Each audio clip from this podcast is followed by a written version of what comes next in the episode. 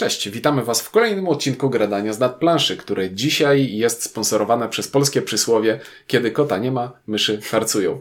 Ponieważ e, w tej chwili zarówno windziarz, jak i e, wojennik znajdują się gdzieś tam e, na saksach w Niemczech, w Essen, no ale coś tutaj u nas w domu robić trzeba.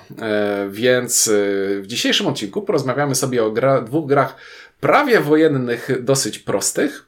I mówić o tych grach będą ja, czyli Ciuniek i zestresowany kolega Grzegorz, który kazał mi drugi raz zacząć nagranie. Zgadza się, to ja, witajcie. Bardzo się cieszę, że zaprosiłeś mnie do tej e, rozmowy. Dzisiaj będziemy rozmawiać o dwóch grach, e, które też Niemcy gdzieś mają w tle, więc to Essen nie będzie tak, e, tak odległe, gdzieś nadal będziemy myślami tam przy wojenniku i przy windziarzu, bo tematyka II wojny będzie także obu nich obecna. E, pierwszą z nich jest The Hunt. Chciałbym podkreślić, że wspólnym mianownikiem dla obu gier z dzisiejszego odcinka jest to, że przywiozłeś je do mnie ty. I ty wydałeś na nie swoje Zgadza własne się. pieniądze. Zgadza Co cię skłoniło do tego, żeby zainwestować w The Hunt? Nazwisko autora Matthias Kramer, autor mojej ulubionej gry dwuosobowej mm, Watergate.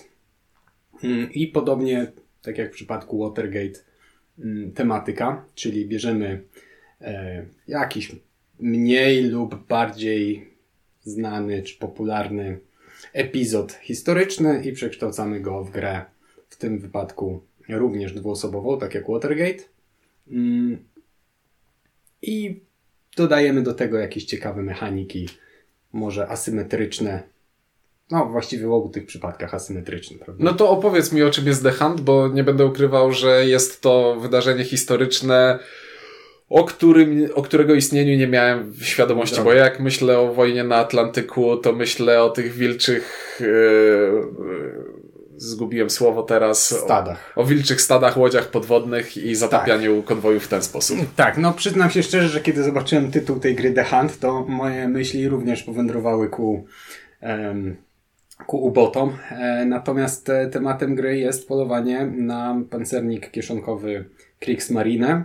E, gra w szpe, który w 1939 roku polował bezkarnie na przez dłuższy czas bezkarnie na e, brytyjskie statki handlowe na południowym Atlantyku, ponieważ tuż przed rozpoczęciem wojny udało mu się wymknąć e, z niemieckiej bazy e, marynarki wojennej Wilhelmshaven na południowy Atlantyk i tam bawił się w kotka i myszkę z Royal Navy, zatapiając bodajże 7 czy 8 statków handlowych. Wówczas nie tak chronionych jak w późniejszych etapach wojny, nawet chyba one same pływały, to nie były mm. konwojowane statki. E, I jak na początek e, II wojny światowej, e, zważywszy na fakt, że Wielka Brytania walczyła na początku na morzach dosyć osamotniona, no to straty, jakie zadał brytyjskiej marynarce handlowej gra w szpe były znaczące. I nic dziwnego, że brytyjska Royal Navy postawiła sobie za punkt honoru upolowanie e, grafa szpe e, i właściwie ta gra no, opowiada o tym polowaniu e, i stara się odzwierciedlić właśnie całą tą grę w kotka i myszkę, e, jaką gra w szpe wydał Brytyjczykom. Ten klimat Słuchając opowieści o tym klimacie, drogi słuchaczu, mógłbyś lub mogłabyś, moglibyście, drodzy słuchacze, pomyśleć o tym, że jest to gra, w której jeden gracz będzie e, ukrywał się na planszy w taki sposób, e, żeby nie dać się odkryć, a drugi gracz tego pierwszego gracza będzie próbował znaleźć. I dokładnie o tym jest gra The Hunt. Tyle tylko, że ta gra w kotka i myszkę obudowana jest mechaniką i zbudowana jest na silniku Card Driven Game, czyli w gry karcianej w duchu Watergate, w duchu zimnej wojny, to znaczy każdy z graczy ma karty, które może grać na punkty, żeby wykonywać jakieś akcje lub na wydarzenia, e, żeby robić to, co zagrana właśnie karta zrobiła. Plus dochodzi do tego pewien element zarządzania swoją własną talią kart, ponieważ jak to zwykle w tego typu grach bywa, jeśli mamy jakieś mocne wydarzenie i zagramy je jako tekst, jako wydarzenie, to ta karta najprawdopodobniej zostanie usunięta z talii i już nie wróci. A jeśli przez talię w ciągu gry przechodzimy kilkukrotnie, to bardzo często mamy decyzję, w której zastanawiamy się, czy to wydarzenie chcemy zostawić sobie na później, czy zagrać je już teraz. E, każda z stron ma swoją własną talię kart e, i może wydawać punkty akcji na trochę podobne, ale trochę inne rzeczy, które może robić. Z jednej strony siedzi sobie gracz niemiecki, który porusza się po planszy tym ukrytym e, pancernikiem i zapisuje sobie za zasłonką, która jest w pudełku, na karteczce, której w pudełku nie ma, długopisem, którego w pudełku nie ma, numer pola, na którym w danym momencie się znajduje. Numer pola, który z kolei bardzo łatwo zasłonić, więc e, pewien etap gry polega też na tym, że trzeba te pola ciągle sprawdzać i ciągle odsłaniać, więc jako gracz niemiecki miałem czasem problem, żeby bardzo ukryty sposób zanotować ten numer, ponieważ musiałem sprawdzić, jakie to pole było. Tak, Te heksy nie były zbyt duże. Po planszy pływają sobie żetony oznaczające statki handlowe i e, flotę brytyjską. No i podstawowa, podstawowy dialog, jaki prowadziliśmy podczas swoich rozgrywek był taki połóż ten żeton na środku, żebym widział numer. A to jesteś tu? Połóż ten żeton na środku, żebym widział numer nic się nie zdradza. No, ale... Czułem się niczym dowódca okrętu Graf steroryzowany przez Brytyjczyków, gdy siedział w Montevideo, gdy Graf Szpe już był tam internowany i Ciuniek nam mierzył, mierzył mnie wzrokiem, a ja nie wiedziałem, czy on blefuje, czy nie, czy też coś mi zrobi za to, że nie odsłonię numerku na heksie. E, dodatkowo gracz niemiecki ma na planszy jeden odkryty statek, statek wsparcia, który nazywa się Altmark. I statek Altmark e, znajduje się na planszy w celu wspierania grafa P, ale do tego dojdziemy za momencik. Jakie jest klimatyczne, jakie jest klimatyczne wytłumaczenie tego, że graf P jest niewidzialny, a Altmark przez cały czas jest widziany? Myślę, że musimy o to zapytać pana Kramera i innych autorów tej gry. Jeszcze tam był. Bo to nie jest tylko gra pana Kramera, to e, jest również. Matthias Kramer i Erin Kramer. Dobrze? Mówię? Mm, Engin Kramer, Engin, przepraszam. Engin. Pani Engin Kramer. Która być może w jakiś sposób jest spokrewniona lub spowinowacona, ponieważ to nie jest nazwisko, które przypadkowo jest takie samo. Tak mi się wydaje, ale nie mam. To trzeba by windziarza. Windziarz zawsze takie e, informacje posiada, kto z kim i dlaczego, ale no niestety nie ma go teraz. E, dobrze, więc Niemcy sobie e, w ukryciu po tej planszy chodzą pływają, a pływają po to, bo po stronie brytyjskiej, na tej samej planszy, na tym samym oceanie, poruszają się statki handlowe, które pływają w sposób półautomatyczny pomiędzy e, portami znajdującymi się na planszy. Tak. E, te planszetki statków handlowych wyciągamy z woreczka i na, na każdym z nich jest zaznaczony, z jakiego portu dany statek handlowy płynie i do jakiego portu zmierza. Dodatkowo na planszy znajduje się na początku gry jedna flota e, marynarki e, brytyjskiej, której celem jest konwojowanie tych oto statków handlowych i szukanie grafa Szpe. Być może znawca historii zarzuciłby ci, że nie do końca konwojowanie statków to się sprowadza do tego w tej grze, tak. natomiast e, celem tych jednostek było raczej upolowanie tego grafa mhm. Szpe i znalezienie go nie wiem, być może także konwojowanie.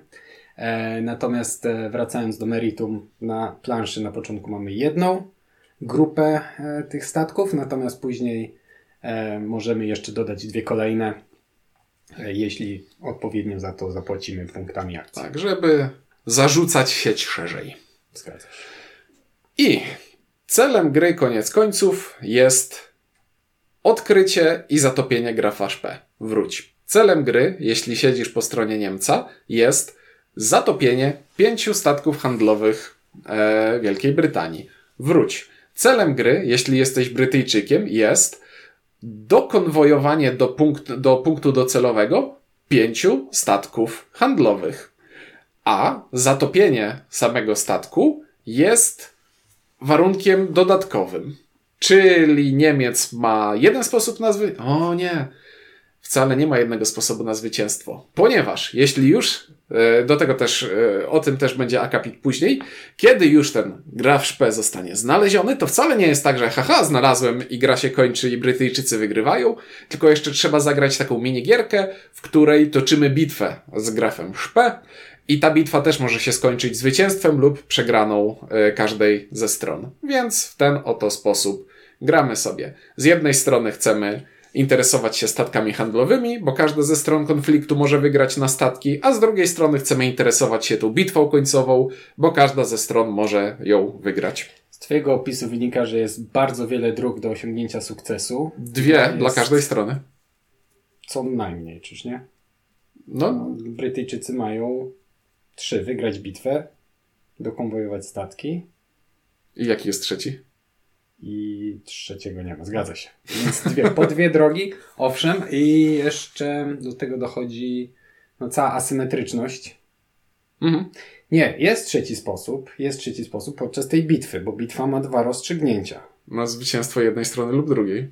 Zgadza się, ale możesz zwyciężyć. A dobrze, zwyciężyć można obrażeń, zadawaniem obrażeń lub zagraniem konkretnej karty w konkretnym momencie. Na którą drugi przeciwnik nie ma odpowiedzi. Mhm.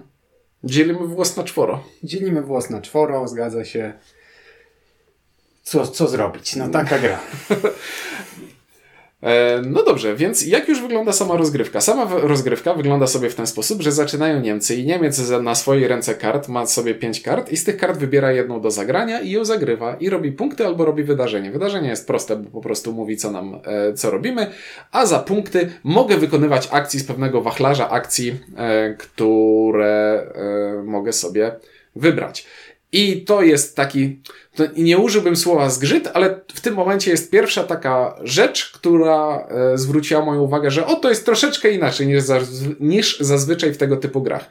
Bo zazwyczaj na granie kart na punkty mamy nałożone ograniczenie, że dobrze, możesz wykorzystać punkty, ale możesz za nie zrobić tylko jedną rzecz. Czyli na przykład jak w zimnej wojnie chcesz wykładać żetony na planszę, to możesz wykładać żetony na planszę w ramach tej karty, ale nie możesz już zrobić przewrotu. W Watergate możesz przeciągać na swoją stronę dowody, albo momentum, ale nie zrobisz obu tych rzeczy jednocześnie jedną kartą. A w tej grze mówię, gram kartę za 5 punktów i teraz te 5 punktów trzymam sobie w głowie, w pamięci i wydam sobie teraz dwa punkty na ruch, a później jeden punkt na przeszukiwanie, a później kolejne dwa punkty wydam sobie na budowę kolejnej floty, jeśli jestem Brytyjczykiem. I grając jako Niemiec, możemy się tymi punktami bawić w taki sposób, że na przykład mamy akcję ruchu. I akcja ruchu działa w ten sposób, że muszę powiedzieć przeciwnikowi, ile punktów wydaje na tę akcję ruchu. Więc na przykład Grzegorzu, ja teraz wydaję 4 punkty ruchu, 4 e, punkty akcji po to, żeby poruszyć się do trzech pól. I to wcale nie znaczy, że ja się poruszę o trzy pole. Ja się mogę poruszyć do trzech pól, a 0 to też do trzech pól, więc mogę stać w miejscu. Mogę wydawać punkty akcji tylko po to, żeby zablefować, żeby zmylić przeciwnika i żeby zasiać zamęt w jego rankach. I może się zdarzyć, tak jak nam się zdarzyło kilka razy, że ta cała flotylla e, Royal Navy, która płynie konwojując ten jeden statek handlowy do Londynu i rozgląda się po całym morzu, po całym Atlantyku, gdzie jest ten graf Szpe, nie zauważa tego grafa Szpe, który jest tuż obok niej i tuż za nią. Takie rzeczy są możliwe w tej grze. Drugim fajnym sposobem do blefowania grając Niemcami jest to, że normalnie na końcu swojej tury, kiedy dobieramy karty, to Brytyjczyk dobiera do pięciu kart, Niemiec dobiera do trzech kart. Chyba, że Niemiec znajduje, e, gra w szpę znajduje się na polu lub w sąsiedztwie statku wsparcia Altmark, wtedy Niemiec może dobrać do pięciu kart, żeby mieć więcej opcji na następną rundę. Ale to nie znaczy, że musi dobierać te pięć kart. Może stać koło wsparcia i dobierać do trzech, żeby zmylać przeciwnika. E, więc co? Mamy poruszanie się, my, mamy atakowanie łamane na przeszukiwanie, ponieważ jest to. To u Brytyjczyków. E, u Niemców też musisz znaleźć flotę, nawet jak ją atakujesz. Jest tak. to gra, w której oprócz tego, że mamy losowość w dobieraniu kart stali, najwyraźniej brakowało w niej jeszcze losowości rzutu kostką. Za każdym razem, kiedy chcemy zaatakować jakieś pole, na przykład będąc Niemcem, chcę zaatakować tę flotę, która wiem, że znajduje się gdzieś na tym heksie na morzu, ale, ale te heksy na morzu to jest jednak trochę dużo terenu do, dużo e, oceanu do przeszukania, więc to nie jest takie hop że od razu ten statek znajdę. I tutaj dochodzimy do tego, że w tej grze oprócz zarządzania kartami i punktami akcji mamy też zarządzanie ryzykiem. Wypływam sobie na pole, na którym jest e, statek handlowy Brytyjczyków. Muszę się ujawnić i pokazać się, że znajduję się tutaj i próbuję tego statku szukać. No i rzucam sobie kosteczką i jeśli wypadło mi 5 lub 6 na kostce sześciościennej, to udaje mi się ten statek handlowy znaleźć i go zatapiam. Jeszcze 4 i wygrywam. W jaki sposób mogę wpływać e, na to, e, żeby swoje szanse zwiększać? Ano na przykład, będąc Niemcem, mam e, na pokładzie swojego pancernika kieszonkowego mam samolot zwiadowczy, który mogę wysłać, żeby wzbił się do góry i dodać dwa do rzutu kostką po to, żeby łatwiej znaleźć statek, bo z wysoka widać łatwiej. Ten samolot jak przylatuje, to trzeba go później naprawiać, co też jest dodatkową akcją, e, którą w tej grze możemy zrobić. E, I zawsze istnieje, prawie zawsze istnieje szansa, że nasi mechanicy naprawią samolot tak dobrze, że już nic z niego nie da się uzbierać i do końca gry nie będziemy mogli go używać, ale do tego też przejdziemy, wydaje mi się, e, troszeczkę później. Grając natomiast po stronie Brytyjczyków, opcje są takie, że mogę poruszać swoimi flotami, które są e, cały czas widoczne na planszy. Mogę próbować wystawiać nowe floty, co jest reprezentowane przez taki suwak, w który wrzucam punkty akcji i w końcu z niego są wypluwane nowe floty i maksymalnie mogę mieć tych flot na planszy 3, koniec końców. No i mogę jeszcze szukać e, grafa. A szukanie wygląda w ten sposób, że płacę punkt akcji, pokazuję moją flotę na planszy i mówię o, o, o, ta flota na tym polu, na którym jest, teraz szuka statku. Rzucam kostką i znowu, jak wypadnie 5 lub 6, to znajduję statek i przechodzimy do końcowej fazy gry, czyli do bitwy. No ale tak trochę słabo w ciemno szukać rzeczy na planszy, więc na pewno w jakiś sposób można y, to modyfikować. Oczywiście można, Brytyjczycy w swojej talii mają dodatkową rzecz na kartach. E, mają taki paseczek, który ma swoją nazwę, ale którego i nazwy teraz nie pamiętam. To jest. To nie jest inwestowanie, przeszukiwanie, planowanie. Investigate, investigate. Investigate. To tak, czyli to, to jest paseczek akcji Investigate. Mogę płacić punkty akcji po to, żeby wykładać z ręki karty, które dają mi pewne modyfikatory do poszukiwania. I na przykład takim modyfikatorem jest, to ja teraz gram tę kartę i Niemcu drogi, masz ten oto drewniany żeton e, z radarem i połóż go na polu, na którym jesteś lub obok. I w ten sposób zawężam sobie miejsce, gdzie mogę poszukiwać. Albo Niemcu drogi, zobacz, gram za punkt akcji teraz tę lornetkę i ta lornetka sprawia, że dodam plus jeden do rzutu kostką na przeszukiwanie. Może dojść do sytuacji, w której gram jakąś kartę na punkty, żeby cztery inne karty z ręki zagrać na te modyfikatory i jak już jestem niemal pewien, gdzie jesteś, to prawie na pewniaka wejść i rzut kostką to jest formalność. Teoretycznie. Tak wyglądają w zarysie zasady, które zresztą były dostępne już jeszcze podczas e, akcji crowdfundingowej na GameFoundzie na tę grę i poniekąd po zapoznaniu się z nimi też mnie zachęciły do zakupu. Innym aspektem, który e, na pewno można zaliczyć na plus tej gry jest e, sama szata graficzna i to jak te karty wyglądają, jak ta gra wygląda. Każda karta jest opatrzona no, grafiką e, autorstwa Alberta Montesa, o którym ty wiesz trochę więcej niż ja. No, no, widzisz, bo ja myślałem, że już o tym powiedzieliśmy, bo o tym powiedzieliśmy, ale na tym pierwszym nagraniu, które kazałeś mi skasować, a teraz faktycznie widzisz, musimy... pamiętam A teraz musimy wrócić widzisz. do tematu. Tak, jest to pan autor e, ilustracji, które są bardzo kolorowe i mają bardzo charakterystyczną taką żywotną kreskę, która wpada w oko e, i cieszy to oko. Nawet można by powiedzieć żartobliwą, co akurat w przypadku tematyki gier i czy też e, komiksów, jakie on tworzy, no niekoniecznie można mhm. tak to przełożyć też na. W świadku gier planszowych ten autor ilustracji znany jest z ilustrowania gry pana Davida Thompsona The Resist, opowiadającej o ruchu oporu przeciwko generałowi Franco, dyktatorze generała, generała Franco w latach 30. e, a e, w świadku komiksowym narysował bardzo fajne ilustracje do komiksowej adaptacji rzeźni numer 5 Woneguta, co polecam oba kciuki w górę, bardzo dobra rzecz do przeczytania i obejrzenia. Tak, i jakbyśmy oceniali The Hunt konkretnie, e, od strony czysto graficznej, czy też oprawy? No myślę, ja, bym, że... ja bym powiedział, że jako prezentacja, bo nawet włączyłbym w tę prezentację tę instrukcję, która mówi mi o zasadach. To na etapie... Ta instrukcja, przed... która wspomina, że to był, że te wydarzenia opisywane są zmieniły bieg historii i II wojny światowej. Co jest lekkim wyolbrzymieniem. Tak, być może z perspektywy Madrytu, bo wydawca tej gry jest, e, e, jest hiszpański, rzeczywiście tak było, bo mówimy tutaj o Ameryce Południowej, o e, Atlantyku Południowym, więc może z ich perspektywy rzeczywiście to było bardzo ważne wydarzenie. Natomiast no nie oszukujmy się, na kartach historii jest ono raczej gdzieś tam. No, uboty przyćmiły później. W przypisach. Uboty tak. przyćmiły. E, no dobrze, więc tak, jeśli chodzi o prezentację gry, jak ta gra wygląda, jak ta gra prezentuje się na stole i o czym ta gra jest i w jaki sposób w tę grę gramy po przeczytaniu zasad, to ja byłem wstępnie zachwycony i gotów byłem pana Kramera nosić na rękach, że o, znowu zrobił bardzo fajne, z, bardzo fajną grę wojenno-karcianą i Watergate, wspaniały, cmok, cmok, e, dwie wiktory, Nixon na ruch. Tak, no dobrze, bo ja już tu inside joke'ami naszymi zacząłem lecieć, tak, a to tak, nie tak. jest miejsce na to. Tak, tutaj przywołuję cię do porządku.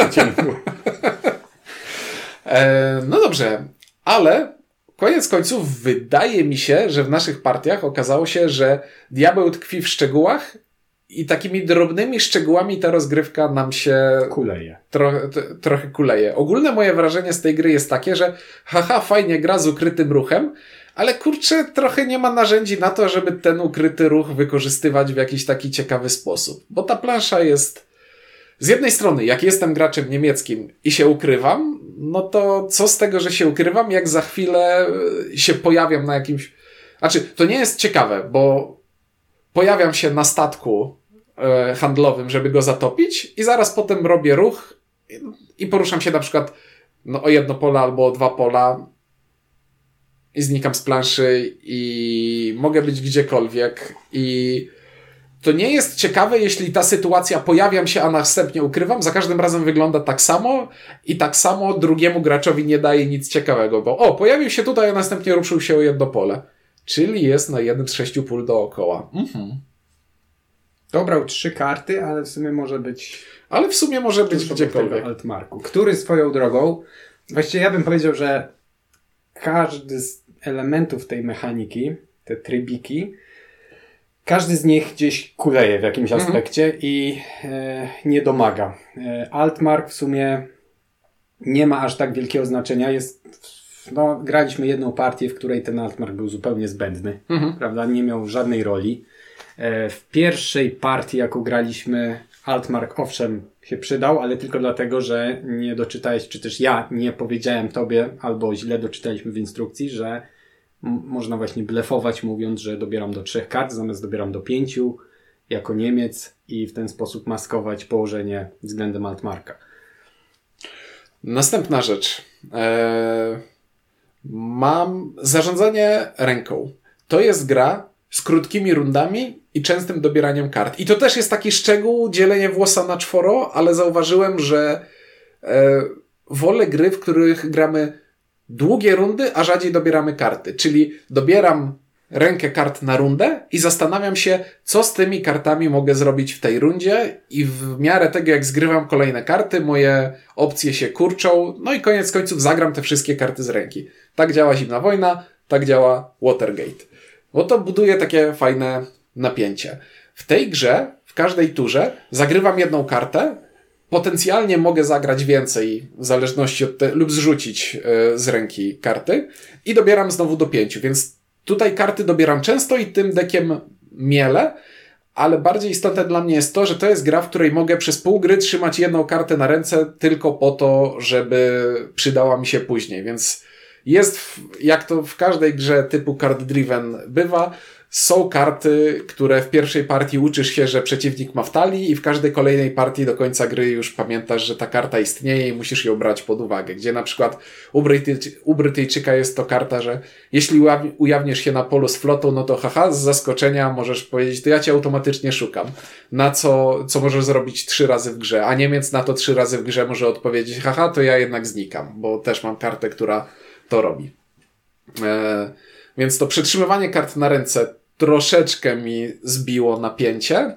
No I jeszcze w pewnym aspekcie e, jest właśnie pod kątem tej ostatniej bitwy, do której może lub nie musi, może albo dojdzie lub nie dojdzie, prowadzi to też do sytuacji, gdzie chomikujesz te karty na to jest, bitwę. Ale i to jest, o tym za chwilę powiem. To jest dokładnie ten wątek, do którego zmierzam za chwilę, ale jeszcze po drodze potknę się o kostkę. E, o kostki i o samolot. O kostki i o samolot. E, ponieważ jest sobie rzucanie kostką w tej grze. No i rzucanie kostką, jak to rzucanie kostką, sprowadza się do tego, że teoretycznie w ciągu partii możesz nie popełnić żadnego błędu i wszystko ci idzie dobrze i modyfikatory y, sobie podbijasz jak chcesz, ale jak nie wyrzucisz na kostce więcej niż 1-2, no to nic nie zrobisz i żadnego statku nie zatopisz, niezależnie którą stroną grasz ta gra nie trwa na tyle długo, żeby mnie to frustrowało bardzo, ale frustruje mnie trochę. Eee, bardziej irytuje mnie to, że grając po stronie Niemca, e, mamy ten samolot. Samolot działa w ten sposób, że kiedy próbuję zaatakować statek handlowy, to mogę zużyć samolot, żeby dodać dwa do rzutu kostką. No więc chcę to robić jak najczęściej, bo jest to jak, bo jest to dużo. Jest to po prostu dużo. I później mam akcję, która mi mówi, a teraz rzuć kostką i napraw samolot. I jeśli wyrzuciłeś na kostce więcej oczek niż jest usuniętych kart z gry, usuniętych w wyniku eventów, usuniętych w wyniku eventów niemieckich kart, mhm. jeśli wyrzuciłeś więcej, to jest naprawiony, jeśli wyrzuciłeś mniej, to jest e, zniszczony i już do końca gry go nie masz. I przy, tych nie, przy tej niewielkiej liczbie partii, którą zagraliśmy, za każdym razem, jak grałem Niemcem, to miałem wrażenie, że to w sumie to wydarzenie, co jest usuwane z gry, ono nie jest aż tak dobre, żebym chciał je zagrywać i ryzykować utratę, utratę samolotu. Więc cały czas grałem na samolot e, w ten sposób, że no, ukrywam się w prosty sposób, który zawsze wygląda tak samo. Pojawiam się pod flotą, rozbijam ją z samolotem, szybko naprawiam samolot, bo dopóki nie usunąłem żadnej karty z gry, to to jest automatyczny sukces. I znowu, z tych opcji, które teoretycznie w grze były, żeby bawić się w jakieś fajne sposoby, część mi się wycięła, dlatego że wydawało mi się to najbardziej opłacalne. Nie mówiąc o tym, że także im, im częściej w to graliśmy, tym bardziej cała akcja skupiała się właściwie w tylko jednym obszarze mapy. Być może mieliśmy takie szczęście przy wyciąganiu tych planszetek statków handlowych y, z woreczka, ale połowa mapy nie grała, połowa mapy po, na połowie mapy skupiała się cała akcja i tam na, nie wiem, sześciu, siedmiu polach szukaliśmy się, bo taktyka Brytyjczyków koniec końców sprowadzała się tylko do tego, że nie polowałeś właściwie na grafarz P, tylko płynąłeś, konwojowałeś te statki, starałeś się być jak najbliżej nich, tak żeby jak ja tylko się pojawię grafem P, żebyś mógł mnie dorwać, albo vice versa, jak ja grałem, to mhm. podobnie. I właśnie, u Brytyjczyków to też wygląda całkiem zabawnie. E, znaczy, przez zabawnie e, mam na myśli smutno, e, ponieważ zarządzanie kartami u Brytyjczyków polega na tym, że też chcesz karty chomikować, ale masz też tę akcję, która pozwala ci zagrać całą rękę kart po to, żeby e, po to, żeby znaleźć grafarz P, dodać sobie modyfikatory do E, rzutu kostką, żeby zawęzić e, miejsca poszukiwania wykładaniem tych żółtych znaczników radaru na planszę. I tutaj to wydaje mi się, że wiem, co autor miał na myśli, bo tu wyraźnie jest powiedziane: w ostatniej bitwie chcesz mieć jak najwyższe karty na ręce, więc chomikuj karty. Ale chcę, żeby doszło do bitwy, musisz znaleźć grafarz P, więc zagrywaj karty z ręki, żeby w ogóle móc go znaleźć, żeby dodawać sobie modyfikatory do rzutu kostką i do zawężania e, poszukiwań. I to są dwie rzeczy, które się ze sobą kłócą w sposób, który nie daje mi O, czasami masz w decyzję, która jest trudna, ale myślisz, ale myślisz sobie, no dobrze, to jest trudna decyzja, ale jak się uda, to będzie spoko i będzie dobrze. A tutaj to jest taka decyzja, która ci mówi, no, scenariusz. Wiem, że jesteś na jednym z dwóch pól, mam sobie te dwie floty, mogę przeszukać obie, e, oba te pola w tej rundzie. Więc z, zagrywam wysoką kartę, żeby móc zrobić dużo przeszukiwań i dużo investigation wcześniej. Zgrywam z ręki kolejne karty, żeby dodać sobie lornetki, żeby zmodyfikować. Zarzucam tę sieć i cię znajduję. I teraz przechodzimy do bitwy końcowej. I bitwa końcowa to jest mini gra, w której po prostu gramy każdy grę. Mamy pięć kart na ręce ja gram kartę, ty grasz kartę, odsłaniamy jednocześnie i kto zagrał wyższą kartę, ten zadaje obrażenie. I kto po pięciu kartach będzie miał więcej zadanych obrażeń, ten wygrywa całą grę. Tak, nie ma tutaj właściwie żadnych modyfikatorów do tego. Nie ma tak, że możemy jakoś jeszcze się szachować po zagraniu danej karty, tylko patrzymy na numerek, Wyższy numerek zawsze wygrywa. Znaczy, są wydarzenia, e, są karty, które działają tylko A, jako wydarzenie się. w bitwie. Battle, battle Events. Battle Events, które trochę modyfikują albo sprawiają, że przeciwnik gra z otwartą e, ręką kart. Niektóre floty Brytyjczyków mają stały modyfikator, że ta flota w bitwie z grafem szpe ma plus jeden, do zagrania każdej karty. Plus pół, bądź plus albo, albo plus pół. Tak. E, ale zmierzam do tego, że Niemiec nie ma alternatywy dla chomikowania kart w ręce. Niemiec może sobie chomikować wysokie karty w ręce na wypadek tego, że przeciwnik go złapie. To lepiej mieć wysokie karty niż mieć niskie karty. Brytyjczyk, jeśli chce znaleźć grafa szpe, to musi pozbyć się kart z ręki i na ostatnią bitwę jolo dobrać pięć losowych kart stali. I być może w tej talii będzie ta jedna karta, którą musi przytrzymać na sam koniec, e, która mówi bodajże jeśli, e, bo, to u Niemca to jest karta, która mówi, jeśli zagrasz ją jako ostatnią, to leczysz dwa obrażenia, a u Brytyjczyka to jest karta, jeśli Niemiec jako ostatnio zagrał Montevideo, to ty zagrasz zatopienie i wygrywasz. Mm, tak, zgadza się. To znaczy, ta karta u Niemca, jeśli dobrze pamiętam, także mówi, że po prostu przetrwałeś mm. i leczysz obrażenia i wygrałeś, mm. coś takiego. W znaczy, no razie... leczysz obrażenia i sprawdzamy wtedy. Tak, tak. W każdym razie są te dwie karty, które niejako się niwelują, neutralizują, ale zagranie jednej z nich przez jedną ze stron zapewnia jej zwycięstwo. Mhm. I koniec końców okazało się, że to jest projekt, który na papierze dla mnie wyglądał, wyglądał bardzo ciekawie, a w praktyce przez jakieś takie pierdołowate szczegóły się zupełnie rozjechał. I o ile jeszcze granie Niemcem daje mi jakieś emocje, to granie Brytyjczykiem wydaje mi się, że jest zupełnie frustrujące. Tak, tak. No, wydaje się po tych kilku partiach mam wrażenie, że to jest gra, w której się po prostu gra na szynach, siada się w tą jedną rolę, jest jeden sposób na, na grę, no z kilkoma możliwościami, owszem, ale to są właśnie te opcje i obierasz ten dany kurs, jak te statki handlowe ku Wielkiej Brytanii. Doceniam, doceniam. I się trzymasz tego kursu i tyle. I w zasadzie to jest już chyba wszystko, co chcemy powiedzieć w tej grze. Wiel Great Expectations jak u Dickensa i Great Disappointments. Tak, myślę, że czujemy się jak admirał Redder, który się dowiedział o zatopieniu tego statku. Nie był na pewno zachwycony. Spodziewał się więcej. No ale co zrobić? Nie zawsze, nie każda gra musi być hitem. No ale trochę przykro, bo, och, przykro. bo, to, bo to wygląda po prostu wspaniale. Tak. Pod każdym względem. Mnie się świecą oczy na widok e, każdej planszy z heksami, więc miałem tak, duże oczekiwania, niestety skończyło się jak się skończyło. No, statek osiadł na mieliźnie u wejścia do River Plate. I to jest koniec naszego opowiadania o The Hunt, które sprawiło nam przykrość, a chcieliśmy, żeby sprawiło nam radość. I w sumie, tak jak patrzę na to, ile zajęło nam czasu to nagranie, to wydaje mi się, że zrobimy przerwę i o tej drugiej grze porozmawiamy za chwilę, a wy słuchacze usłyszycie to kiedyś indziej, kiedy nie będziemy mieli y, odcinka do puszczenia. Więc mówili dla was Awer, Grzegorz. I...